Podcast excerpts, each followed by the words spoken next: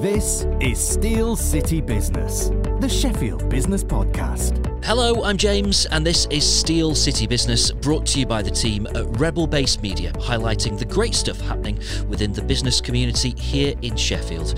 Today, we're at Bond Bryan Architects in Crookes with directors Jonathan and Matt to find out about their growth over the last 30 years to a team of 70 people in Sheffield and 125 around the country. I'm Jonathan Herbert. I'm Managing Director of Bond Bryan. And hello, my name's Matthew Hutton. I'm a director at Bond Bryan Architects. Uh, I've been here for the last 16 years, I believe, so a long time. And I'm kind of principally looking after the, the offices in Birmingham and Sheffield. Okay, um, real simple first question. Tell me about the company. Wow. well, the company, uh, I deliberately didn't mention how long I'd been here in the intro because uh, it's more or less from the start. The company's about 31 years old now.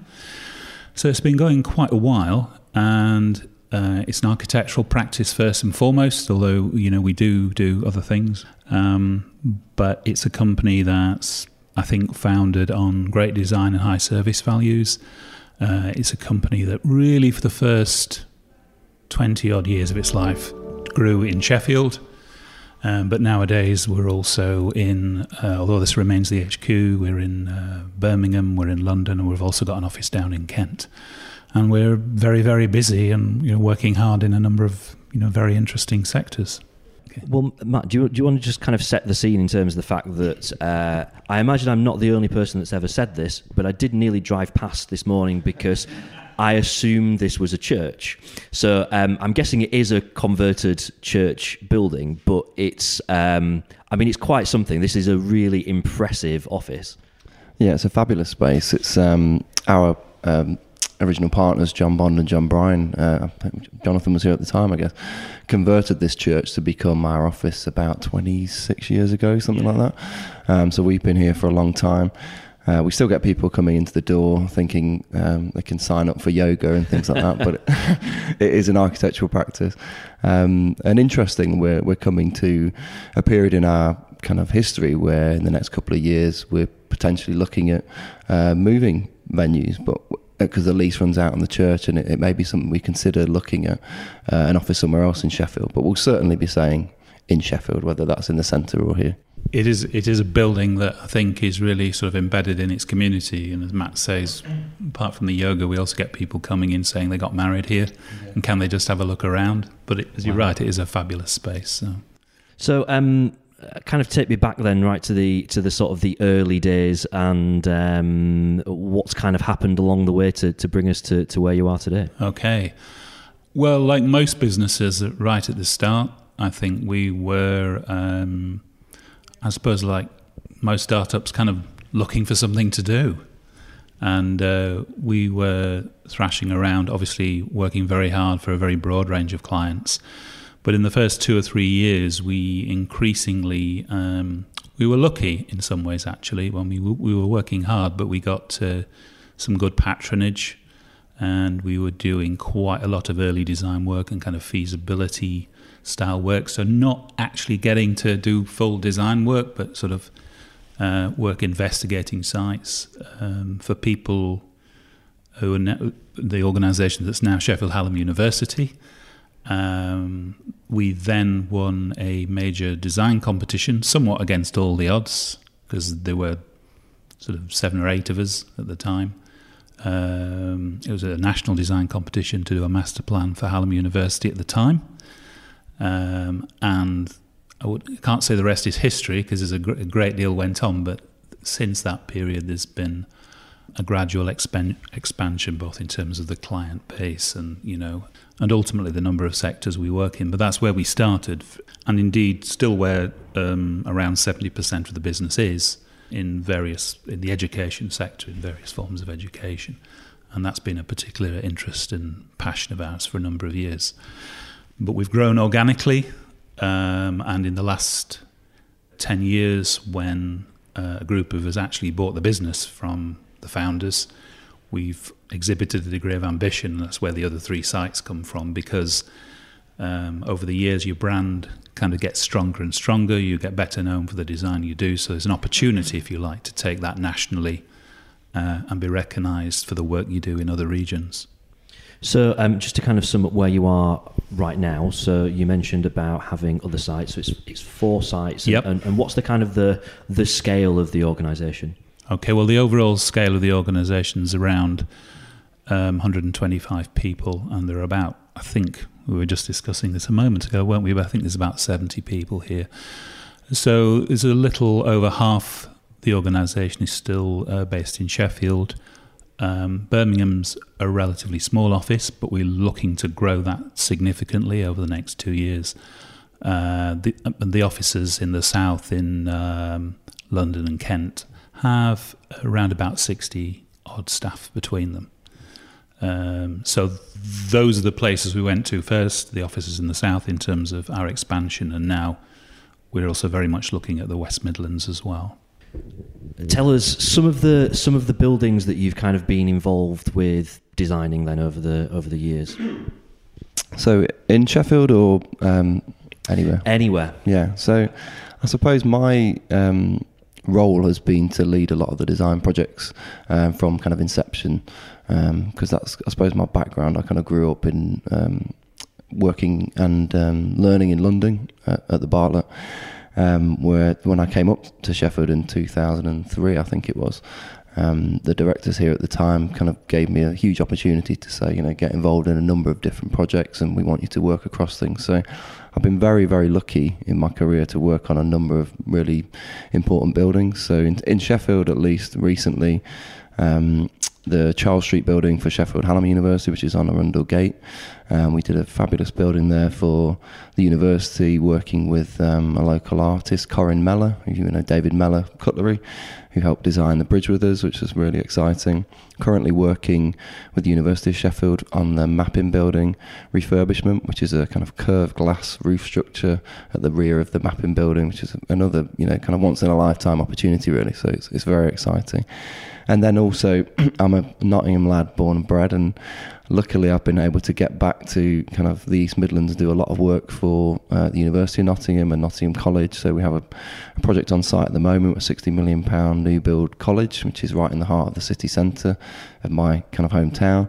Um, and then we've done a number of kind of award-winning projects for the University of Nottingham. So it's been a you know a great ride. Really, it's been a very exciting process to get to where we are. And I think you talked kind of earlier about where how we got to where we're going to. And I think you know hopefully we've we've been a big part of that since 2003, growing the business in a much more design focused kind of mentality. How does it feel when you kind of walk past or drive past a building that you've kind of been involved in creating? Do you become hardened to it, or is there still do you still get that kind of butterfly feeling when you when you see those buildings? Personally, I do. Yeah, I, I don't know whether it's an age thing, and it, maybe it will happen in, in years to come. I guess, but um, no, I'm still incredibly proud of, of all the projects I've worked on.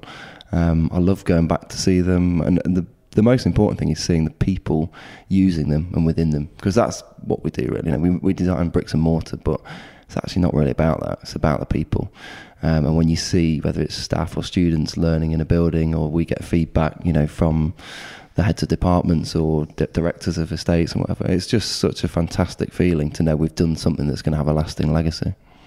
So, what makes um, obviously there's there's there's uh, different architects out there. What what makes you unique? It's a difficult question. That it's something um, we're sort of wrestling with, I suppose, a little bit at the moment in terms of not just in terms of what we do. I think we can talk about what we what makes us unique in terms of how we innovate, how we inspire people, and, and things like that. But our true purpose as architects and and our wider purpose beyond what we do um, in terms of as designers that's something we need to really grasp in the next kind of period of, of our development I think you know you think a lot of the um, kids coming out of universities and schools at the moment are very you know interested in sustainability and and globally how what's our kind of conscience as a practice and I think that's something we're beginning to develop a bit more but I suppose our biggest unique selling point is the people that are here the way we talk to other people communicate collaborate um, it's always been a very open kind of family feel, I guess, isn't it, in the office? And even though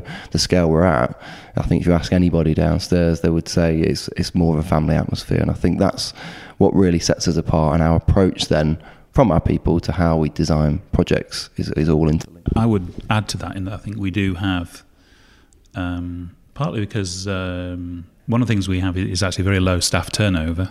I guess you'd have to ask the staff why, why that is.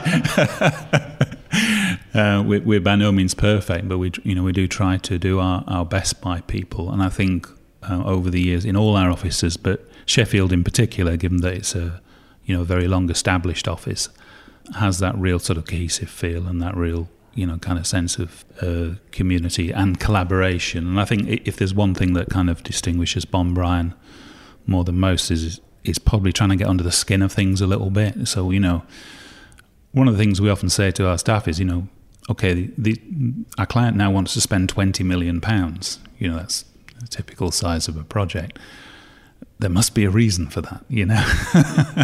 it's you know that uh, if you're going to invest that much money, you want certain outcomes. So, what is the particular kind of motivation, and how do we help the client achieve that? And I think I, I guess that is. Is that fair? Is that one of our distinguishing features? I'm sure it's something that all architects do, but it's something that we are particularly passionate about, and and I guess that's why uh, we focus on a distinct number of sectors so we can be expert in them and so so that we can create the very best you know design solutions within those particular sectors um, obviously, you know the, the, the world is ever changing, but um, you know we live in a world now where carbon footprints yes. and sustainability and things like that are real kind of buzzwords yeah. and, and, and, really important to people. Yeah. How has the the task of um, designing a building uh, changed over the years? Uh, cons- well, considerably, I would say. Um, years and years ago, there's always been something around called the building regulations, which require you to sort of achieve certain minimal, but I think with, with the benefit of hindsight, minimal standards uh, in terms of things like insulation and heat loss and you know uh, things that really affect carbon footprint. I think Matt was probably a bit modest a moment ago when he was saying we're kind of just getting not just, you didn't say just getting into sustainability, but we're addressing it more. It's always been an issue, and I think it's been an issue. Um, in uh, architecture for about 10 years in quite a significant way actually in terms of how do we you know develop sustainable solutions solutions that have low carbon footprint that you know don't use a lot of energy that do use the right materials and that's increasingly something that um, uh, architects are looking to address, and I think it's a very, very significant part of our future, actually. Yeah, I think something uh, maybe I was being slightly modest, uh, but it's um, obviously we're very passionate about sustainability. We were lucky enough to win an RIBA award for sustainability last year for our National College for High Speed Rail which was a difficult thing to win in, in the context of what we were developing, which was a further education college in a, in a brownfield site. Um, so there's an element of things we do naturally because we part of our brief is to, is to achieve certain things. I suppose the bit I was getting is was the more as a business kind of persona, like our social conscience beyond what we do, is something I think we can work on developing even further, yeah. um, because we have this unique opportunity to to, to do these fantastic projects and work with clients that want to achieve certain things. And I think our own agenda could help really push that into the next level. Okay, now this might be something that uh, that you want to combine resources to answer, or you might want to answer separately. But um, what three words would you use to, to, to sum up the organisation? I was going to say our strapline on the uh, website is innovate, inspire, connect. They're the sort of three words we have on our on our website, and we, we did a rebranding a couple of years ago actually, and um, I think that's quite good actually. It touches lots of different elements of, of what we do, inspire in terms of inspiring architecture and design, but also the people within the business as well. Inspire them to grow and develop into the leaders of the future. That's something really important. Innovate is is a big part of architecture, being innovative in terms of the design process and how we communicate with people. I think that's a, a another useful word. I'm not saying these are the three. There could be other three. I'm sure. Um, and then connect is is what that thing we touched on earlier. So our USP around how we talk to people, talk to our clients, talk to stakeholders, talk to local authorities. You know, it's it's a very open and honest conversation that we try to have with everyone at, at every level. Uh, very authentic in terms of trying to get to the right solution and supporting the right solution. We don't hold on to design ambitions because we're the architects and we want to do, you know. Um, be cravat wearing, waving our hands around type architects. We're not like that. We're very practical and we kind of believe in the right solution for our clients. What have been the biggest successes over the years? And that might be, you know, individual buildings that have won awards, or it might be kind of smaller things that just really stand out in, in, in your minds as to the, you know, the real big successes over the years. Do you want to start from kind of your section up to when I started, and then I'll do a bit after that? Oh, okay. you have a different view. Yeah, I, I think Matt's actually got the best territory here. If he if he does if he does the last ten years and I do the first twenty, because uh, as you'll hear in a minute, we've won a lot of awards in the last ten, and I think we really have pushed forward. Um, um, you know, on in terms of real quality design solutions. You know, in, in some cases, quite breathtaking solutions. Um, I, I, think the success around the first 20 years was, you know, um, very much based around building a business founded on, you know, really great service values. And, um, you know, we got, we really, during that first period of our time, uh, cemented a position for ourselves where what set off as a three, four person, I think I was the fifth person through the door, if I remember correctly, uh, three, four, initially three, four person uh, office on Northumberland Road, which is just half a mile from here. Very small Sheffield based practice, but the ability to kind of grow organically based on just people saying, Hey, have you worked with these guys? You know, these guys are really helpful, they're really useful, they really focus on what it is or what clients need to get out of projects. Really created a substantial base and a substantial business, which we could then take to the next level, which I guess is where Matt joined us, and you know Matt's a big part of was a big part of taking things to the next level. Yeah, I suppose for me uh, coming in, my driver um, was always about moving the practice to being a bit more design led and design focused, and I think over the last fifteen years, um, through various people's influences, you know, not certainly not my own, but me contributing. We have done that, and we we've kind of moved to a position now where we've been lucky enough to win multiple RIBA awards and be shortlisted for numerous awards for the last few years. We won the Education Architect of the Year at the Education Estates Awards, which for us is a, a big deal because they're our clients, they're our peers. Uh, and we've been shortlisted the last three years for, for that in a row. So that's something we're incredibly proud of in a sector that we're extremely passionate about. So I think there's lots of there's lots of kind of spikes in, in interest and, and really exciting things that have happened over the last 15, 20 years. And it's kind of what's exciting is this is for me like a, another beginning now. So becoming a director two years ago and talking about where we're kind of heading now in the future and potentially you know moving offices or that there's so much to happen yet in the business. And it's an incredibly exciting time for everyone in the business. Um, and that so yeah that's I suppose exciting challenging terrifying all those things all at once. But it's it's, it's, it's a good time yeah.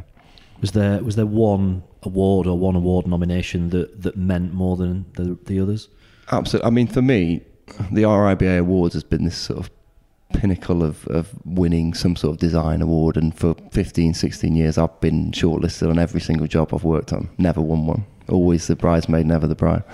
So when we did get one for our University of Nottingham project, the Advanced Manufacturing Building, that for me, it was like, finally, we've achieved what I wanted to achieve.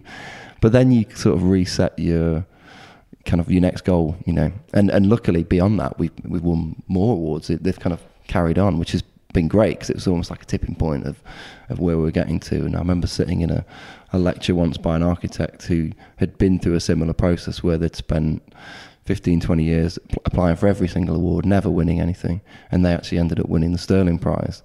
And it was something that I, I sat in that lecture theatre that day thinking, right, I'm still, we're going to keep going, we're going to keep trying.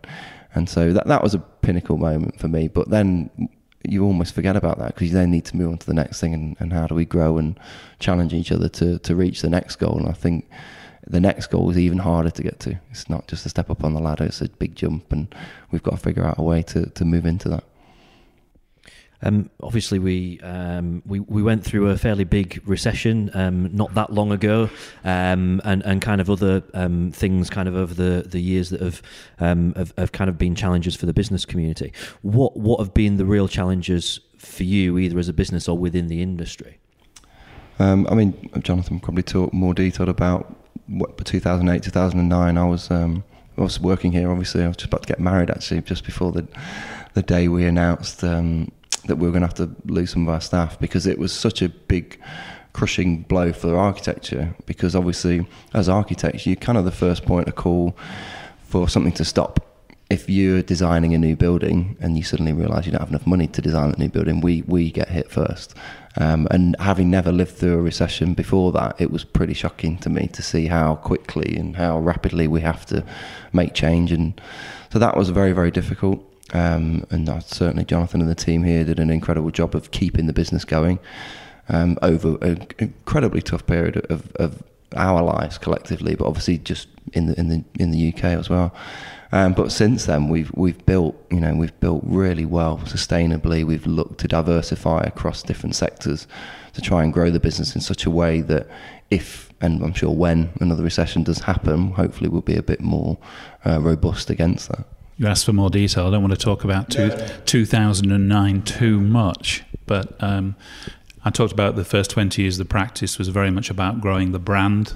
And we had got ourselves into a position where we were recognised by government, in fact, in our major government framework. So we were being appointed by government to, to do some, you know, very, very, very significant stuff.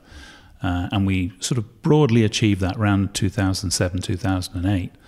And in uh, 2009, ultimately 2010, when austerity came in, most of those contracts were cancelled. So to kind of find a way of um, picking yourself up and rebuilding the business, perhaps on a slightly broader base.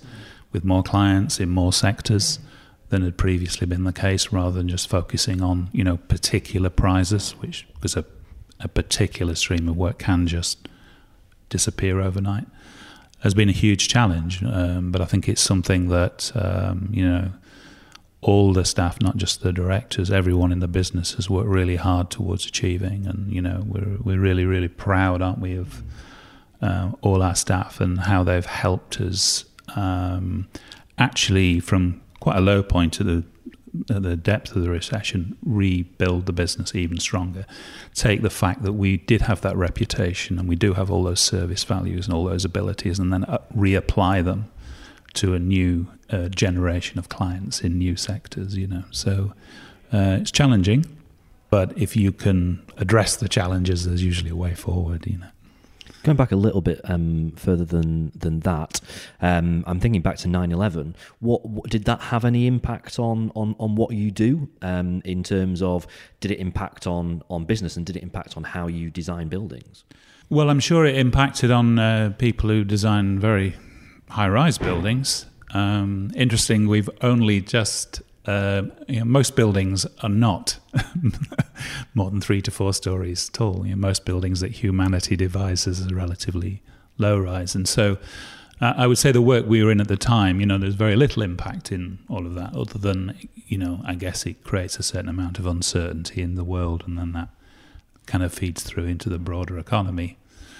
I think there's a broader question there about safety of high-rise buildings, and we are now in uh, a position where you know, clients in London, particularly in our London practice, do uh, want us to go really tall, and indeed, that then opens up a whole you know range of issues. Obviously, everyone's very very aware of what happened at Grenfell, and so the safety of taller structures is you know the forefront of everyone's mind, and actually, it's really the forefront of the industry. It's interesting. I was looking through an industry magazine the other day, uh, addressed to architects, and all the adverts were around this cladding is very safe or you know this address fire and safety issues in this way and actually you know that's that's become the preoccupation and indeed uh, focus of the industry. Uh, thinking um, back to kind of where we are here in in Sheffield um, what are your thoughts on the the business scene in Sheffield right now?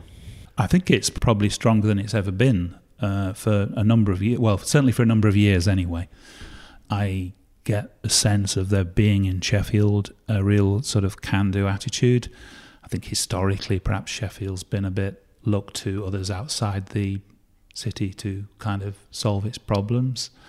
Um, but I think there's, there's, a whole new generation of people coming through, uh, considerably younger than me, and probably, uh, yeah, I didn't want to say it, but a little bit younger than Matt, um, who are kind of almost the millennial generation that have uh, that have none of that baggage in the past about you know things like uh, previous crashes, even, or you know the industrial decline that Sheffield witnessed to a certain degree in the seventies and eighties, that are just that just see a um, really well positioned, literally well positioned in a beautiful setting. Actually, if you examine it in a really good uh, position in the country, a real opportunity to do business and do great things.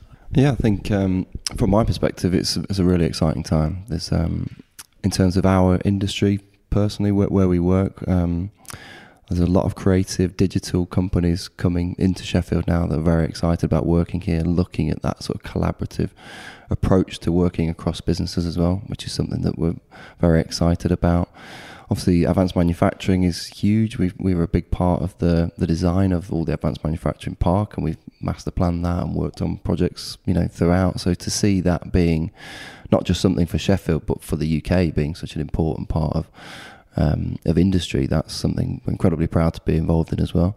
Um, we we work on and sit on the challenge group of the Sheffield Property Association, which is something that was brought together by a number of kind of private sector leaders to help the public sector drive investment into the city.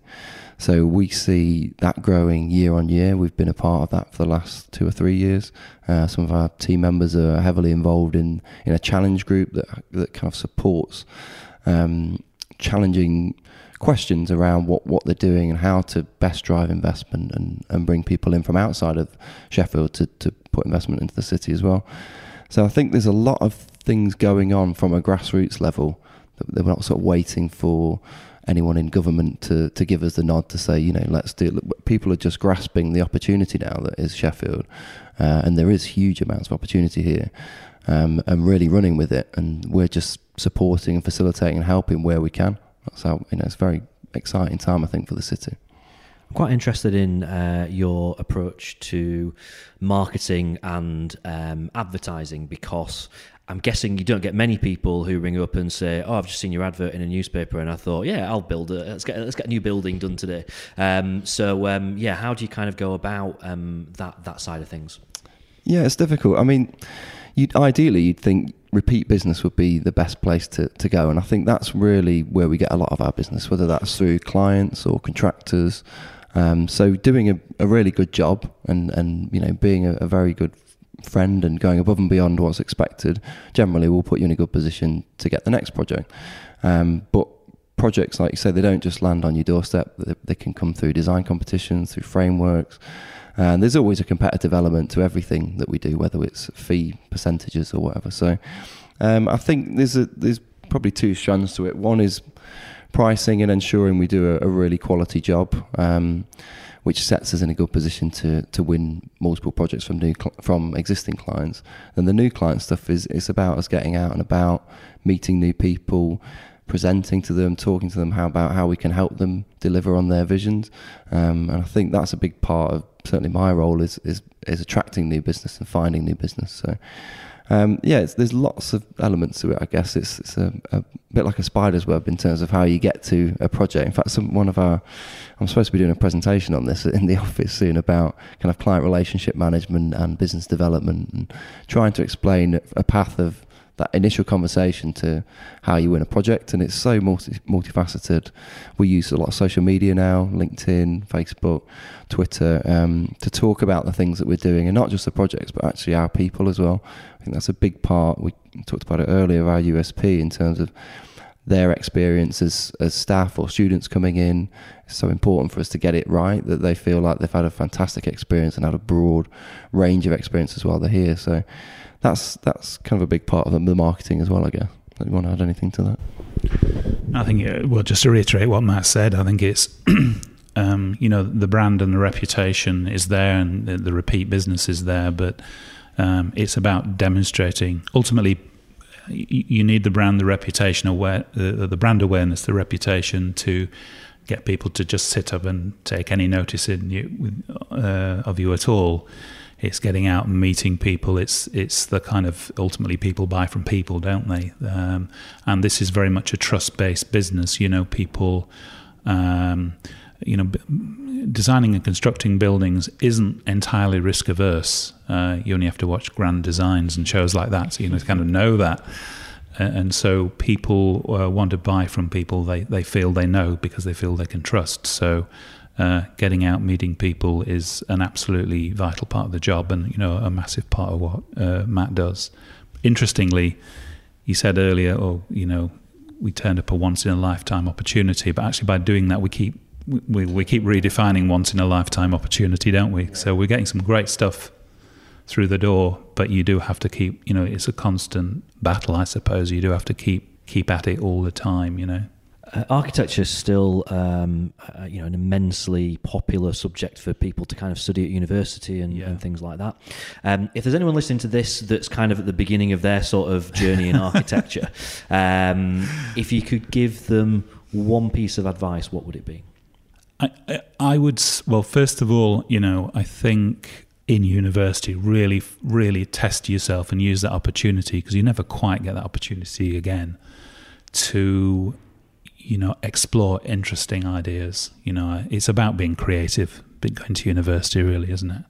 Um, um, so you know, you know, treat it for what it is. University, it's an opportunity. The, the, the, the university course is essentially an opportunity to, you know, be creative, uh, stretch your mind, read up on different stuff, go and visit different architects' work, go and look at buildings, think about what it all means to you. So you come out of university with that really kind of uh, strong sense of you know what really interests you, and then when you get out of university, you know just something that I probably didn't appreciate at the time, and I think I got lucky, you know, selecting the right employer for you, finding a company that will actually does actually reflect your values, that will let you work on things that you're really interested in, is probably really really important. Yeah, I mean, I'd echo that, and I'd also, I think architecture is a very well, I suppose any creative industry is, is, is tough. There's a lot of competition. Um, pay's not particularly great when you come out of university, you know, to be quite honest. Um, so you, you've studied for a long time. A lot of the students coming out of university at the moment are are quite heavily in debt because of the way the, the system is now. You know, seven years of studying what used to be nine and a half grand a year, I think seven and a half grand or six and a half now. You know, that's that's a lot of commitment. And I think I'd say to anyone, don't do it now, manager. no, I'm only joking. No, what I say, and I have said this to a number of our, our younger members of staff, is when when I started out, it wasn't about the salary, the title, the whatever. It's because I really passionately loved doing it. And I think if you're going to get into a creative industry, you've got to have that inner drive to do something beyond what your job is because you're never really going to get paid for the hours you do because the more time you put into it, the more you get out of it. Uh, and I think I sort of grew up under that mentality um, and was kind of very passionate and driven about what I wanted to do in architecture. And then other things just happen beyond that. And I think if you're going to take on a seven year degree course and and then get you know not paid particularly well you come straight out of university, you're not going to survive unless you've got that passion. Um, we touched earlier on about um, the kind of the harder times that we saw 10 years ago. We're living in fairly uncertain times now as we record this. We've got the big B word lingering, possibly at the end of January or whatever might happen there. Um, what are your kind of hopes and um, aims for the company moving forward? Um, I think we'll ignore the B word. You know, I like a lot of people have quite strong opinions, but you know, I think uh, ultimately, um, you know, what will be will be. I, actually, I think one of the things that's happened over the last three years is I heard someone define it. Interesting enough, I think it was a Sheffield Property Association uh, event as the courage economy, which I think is just getting on with things. You know, uh, I think the courage economy has been challenged to the max in uh, over the last sort of nine months, but I think uh, you know there is still a lot of that going on. I know, I know some of the data suggests the economy is slowing down. We we don't know exactly where the, what the future holds. Uh, I mean, for for us, we have quite clear strategies. and sectors that we we will look at a broad range of sectors, but the sectors that we're particularly interested in are is the education side of things, but also increasingly, in some ways, because it's an increasing political issue, uh, the residential side. So we we do uh, far more work in the residential sector than we ever used to, and we see huge opportunities uh, in both those sectors, both in the public sector, which does from which we do still draw a large portion of our income, and the private sector. And so, whatever the outcome in terms of certain, you know, difficult political decisions, we do see an opportunity, I think, for the country and therefore ourselves to invest further in those sectors. And that's something that you hear uh, people out even on the campaign trails.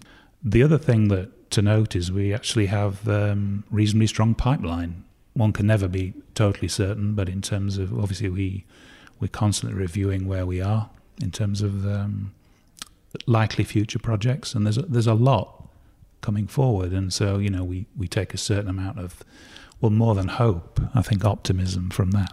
Part of what you said, I think that kind of entrepreneurial spirit of people generally nowadays in in against some of the political issues that we're dealing with constantly in the global crisis and you know, it's kind of it's people are rolling their sleeves up and getting on with things, and I think that's kind of our mentality. And like Jonathan said, the pipeline looks very good for next year, and this year has been been very good for us as well. Um, and that's obviously not just born out of um, political influences, but in terms of the way we work with people and, and the, the work we're generating and the goodwill and the, the perception of, of our businesses has, has changed as well. So I think it's all it's all good thing. We are concerned. I get wrong. I think everyone is concerned about what could happen post the B word, and but it's been a how many years of uncertainty now? For, you know, for a long time, hasn't it, for us all to deal with? And I think across the UK, people have just got on with it, and uh, hopefully that's that will continue. Right, final question to uh, to each of you: What is your favourite building in the world? That's an incredibly hard. It's like picking your favourite child. Although I've only got one, so it shouldn't be too hard. I mean, it's a it's a very cliche one, but um, Barcelona Gaudi's building there is just incredible. I've never seen anything like that in my life. I don't think we'll ever see anything like it in our lives again, in terms of the scope, the scale, the the kind of the ambition, um, and all wrapped up into this incredibly narrative and contextual piece in, in Barcelona. It's just you know, there's nothing like it. The reason they're still building it 100 years later is because it's the most complex building I think there will ever be. Um, so I think that's for me has got to be up there. But then in contrast to that, and as well in Barcelona, it's probably Mies as a pavilion there as well, which was I think done in the 30s, which is a very kind of ultra modernist building. And you can look at it now, and it's kind of it looks like it was built yesterday, and that's something that how somebody tapped into what is contemporary architecture now back then it's pretty impressive actually so they're, they're probably my two favourites and goes back to being a student and studying out there for a while and spending a bit of time there. And I think that kind of so you have a connection personal connection with them don't you? So those are two quite not ultra contemporary things quite no. Um, similarly um, um, for me it's uh, Glasgow School of Art, uh, designed by Charles Rennie Mackintosh, um, which again is an old, not a new building. It's a building sort of uh, turn of the century, turn of the previous century building, which I. Uh, my parents, for some reason, always took us to Scotland as a teenager instead of, you know, all my friends went to Spain. I, I got bitten by midges and things like that. But we we stopped more than once uh, on the way up to the locks uh, in Glasgow, and and being 15, 16 years old, uh, I was actually blown away by Glasgow School of Art. It's kind of the reason I became an architect. Um, a building that also famously was hugely fire damaged a couple of years ago, which I actually got quite emotional about. um, but it's also a building that I was lucky enough to revisit because uh, I, I, worked uh, on a piece of consultancy work, uh, which is something Bond Bryan does for Glasgow a few years ago, and so I got to go up to the building every month and sit and, and meet with people, and actually in effect work in the building all day. And it's a building which I just gained, you know, I have amazing respect for because it's it's both beautiful, um, or was, but hopefully it'll be restored. It's both be- beautiful and incredibly practical, and just so well considered. You know, every tiny detail was so well considered. So, if you don't know it, I'd recommend it to people, but they probably need to do a bit of restoration work first. Um, if anyone wants to find out more about the uh, the business or see some of the stuff that you've been involved in, or even get in touch, what's the best way of people doing that? You can just phone us. You're amazed how few phone calls you get nowadays. But obviously, all the information is on the website, bondbryan.co.uk. We are very active on social media, so you'll find a lot of information on LinkedIn and particularly Twitter. And confirm it's definitely worth popping in to have a look around the building because it's, uh, yeah. it's fantastic. Guys, Cheers. thank you very much and thank you for your time. Thank you, thank you. Find us at steelcitybusiness.com and subscribe to get our new episodes first. Audio marketing works. Talk to the Rebel Base Media team about creating a custom, cost effective podcast for your business at rebelbasemedia.io.